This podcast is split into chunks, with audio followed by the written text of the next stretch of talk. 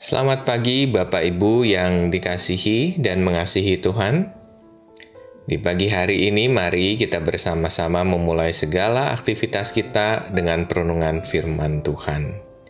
Dikala kesesakan akibat jumlah paparan COVID yang masih tinggi dan kebijakan PPKM yang masih diperpanjang sampai saat ini, maka sungguh kita membutuhkan pertolongan dari Tuhan. Dan kiranya firman Tuhan yang kita renungkan pagi pagi ini dapat memberi kekuatan bagi semua.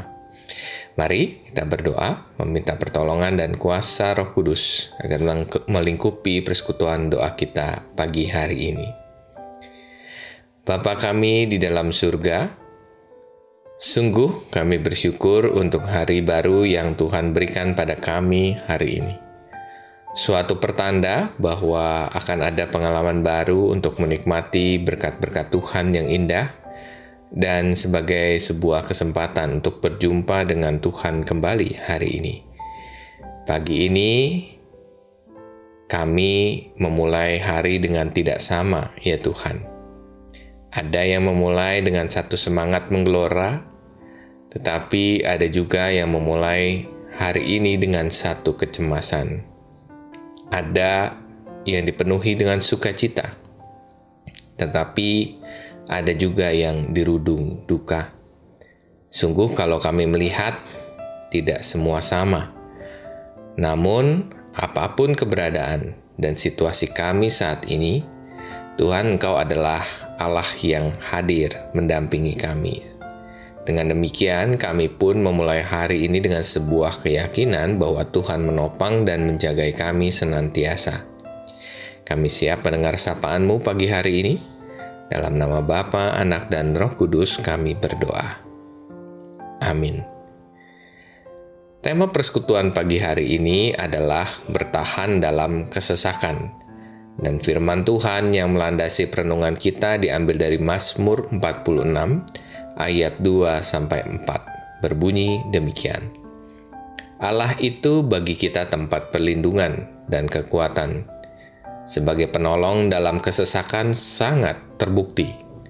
Sebab itu, kita tidak akan takut sekalipun bumi berubah, sekalipun gunung-gunung goncang di dalam laut, sekalipun ribut dan berbuih airnya, sekalipun gunung-gunung goyang oleh geloranya.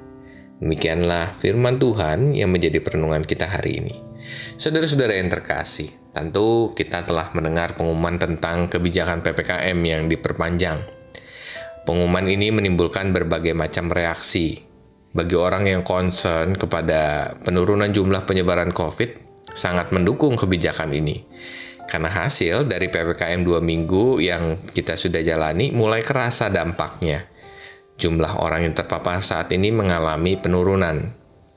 Namun, ada juga yang merasa sedih karena mereka harus mengalami hal yang sama selama dua minggu lebih kemarin. Tidak bisa bekerja, tidak bisa menutupi kebutuhan sehari-hari, masing-masing pendapatan tidak ada tetapi pengeluaran harus jalan terus. Bayar listrik, bayar telepon, biaya anak sekolah, biaya makan, cicilan yang ini dan yang itu harus dibayar terus, pusing kepala dibuatnya. Namun ada juga yang reaksinya di tengah-tengah. Hanya bisa pasrah dan bertahan hidup dengan tabungan yang ada.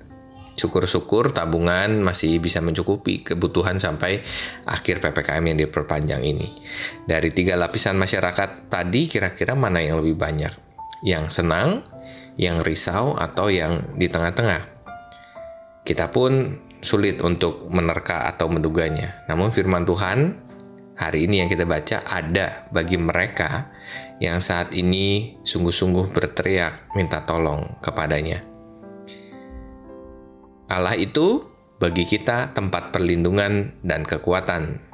Sebagai penolong dalam kesesakan sangat terbukti. Ada tiga kata menarik dari ayat yang tadi yang kita baca untuk kita renungkan. Yang pertama adalah kata kesesakan. Kesesakan dalam bahasa Ibrani-nya itu Sarah Sarah itu bukan Sarah istrinya Abraham ya. Sarah, Sarah ya adalah sebuah situasi sesak. Seperti orang yang dipakaikan tali yang mengikat leher. Sehingga mengalami satu kesulitan untuk bernapas. Karena sebenarnya bernapas bukan sesuatu yang sulit dilakukan. Biasa, secara natural manusia dari lahir sudah terbiasa. Tetapi ada kondisi lain yang membuat yang biasa itu jadi tidak biasa. Nah, itu sara gitu ya. Bahwa ada satu kondisi yang yang menyesakkan gitu ya. Menariknya, kesesakan yang adalah situasi sulit ini tidak bisa diatasi sendiri. Karena biasanya situasi sulit yang menyesakkan ini datangnya dari luar dan tenaganya lebih besar dari diri sendiri. Ataupun bisa berangkat dari dalam. Yang menyesakkan itu berangkat dari dalam, tetapi bukan dalam pengendaliannya. Jadi sungguh kesesakan yang dimasukkan dalam ayat yang baru kita baca ini sesak yang kita tidak bisa selesaikan sendiri. Nah, berhubungan dengan kata ini, maka kata kedua yang menarik adalah berkaitan dengan kata terbukti, yang artinya dalam bahasa Ibrani itu matsa, ya, ditemukan atau hadir, nyata bisa diraka, dirasakan. Nah, kaitannya dengan kalimat kata yang pertama adalah sebagai penolong dalam kesesakan sangat terbukti Artinya, Allah yang menolong dalam kesesakan itu. Artinya Allah lah yang menolong dalam kesesakan itu, bukan orang lain, dan itu terbukti. Pertolongannya sungguh bisa dirasakan namun persoalannya muncul dalam diri manusia yang sering kali merasa bahwa ketika ada persoalan di dalam persoalan yang pelik Tuhan itu seakan-akan diam saja. Bahkan ada yang menganggap bahwa Tuhan itu seperti meninggalkan kita ketika mengalami kesesakan hidup.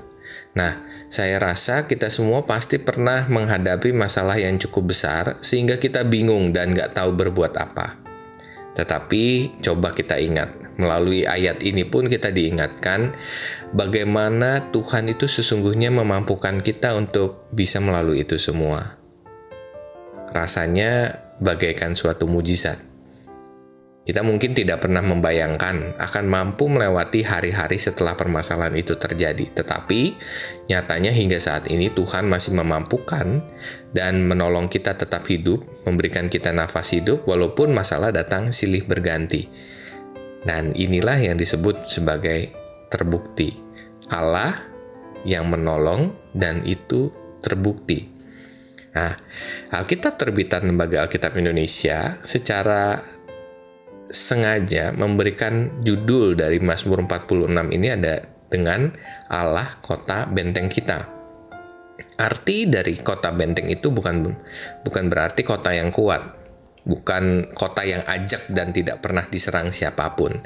Sejarah membuktikan bahwa ketika ada kota yang memiliki benteng, itu berarti kota tersebut sangat sering diserang oleh musuh. Sama seperti kita punya rumah, pagarnya tinggi, berarti kita memiliki satu ketakutan tersendiri di lingkungan kita banyak maling misalnya. Justru semakin tebal dan kokoh benteng yang dibangun itu menunjukkan bahwa kota itu sangat sering menerima serangan musuh. Demikian juga dengan kehidupan kita sebagai orang percaya. Tuhan adalah kota benteng kita. Itu berarti kehidupan kita sebagai anak-anak Tuhan bukanlah kehidupan yang tanpa masalah, melainkan adalah kehidupan yang penuh dengan masalah. Hanya saja, Tuhan selalu melindungi kita, sehingga kita akan mampu menghadapi masalah demi masalah yang datang. Nah, kata yang ketiga yang menarik untuk kita bahas adalah tempat perlindungan.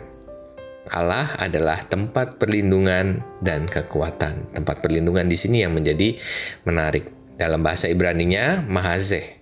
Lebih tepatnya sebenarnya bukan tempat perlindungan, tetapi tempat pengungsian, refugi.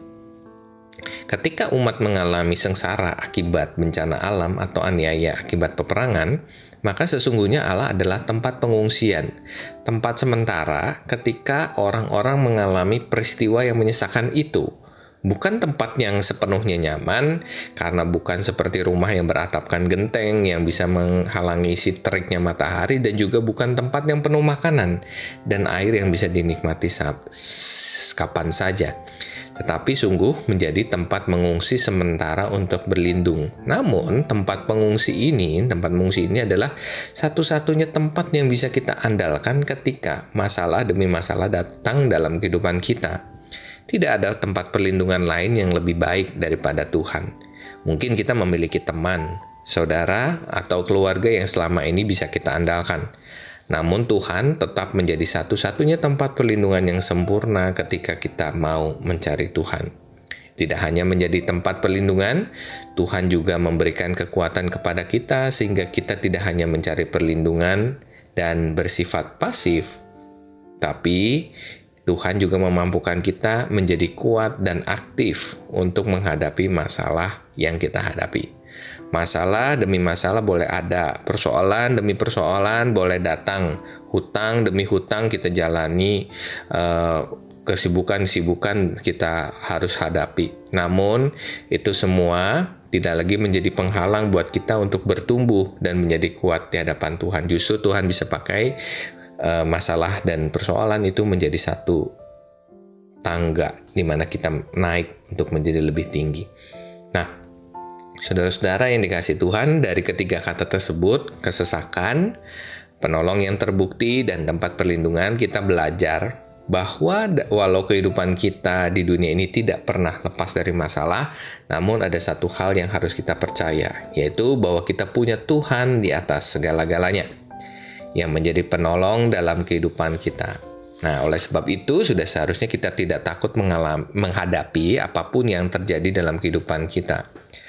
Pemasmur mengatakan yang di ayat ketiga dan yang keempat, sekalipun bumi berubah, gunung-gunung bergoncang, dan laut ribut, namun ia tidak akan takut. Karena apa? Karena ia tahu bahwa Tuhanlah tempat perlindungan dan kekuatan dan penolong dalam kesesakannya. Namun saat ini kita bisa berbicara dengan nada yang sama walaupun konteksnya berbeda. Walaupun PPKM diperpanjang, Walaupun tagihan demi tagihan datang, walaupun pandemi ini terus bergejolak dan menggerogoti orang-orang yang kita kenal, namun kita tidak takut karena kita tahu bahwa Tuhanlah tempat perlindungan dan kekuatan dan penolong dalam kesesakan kita.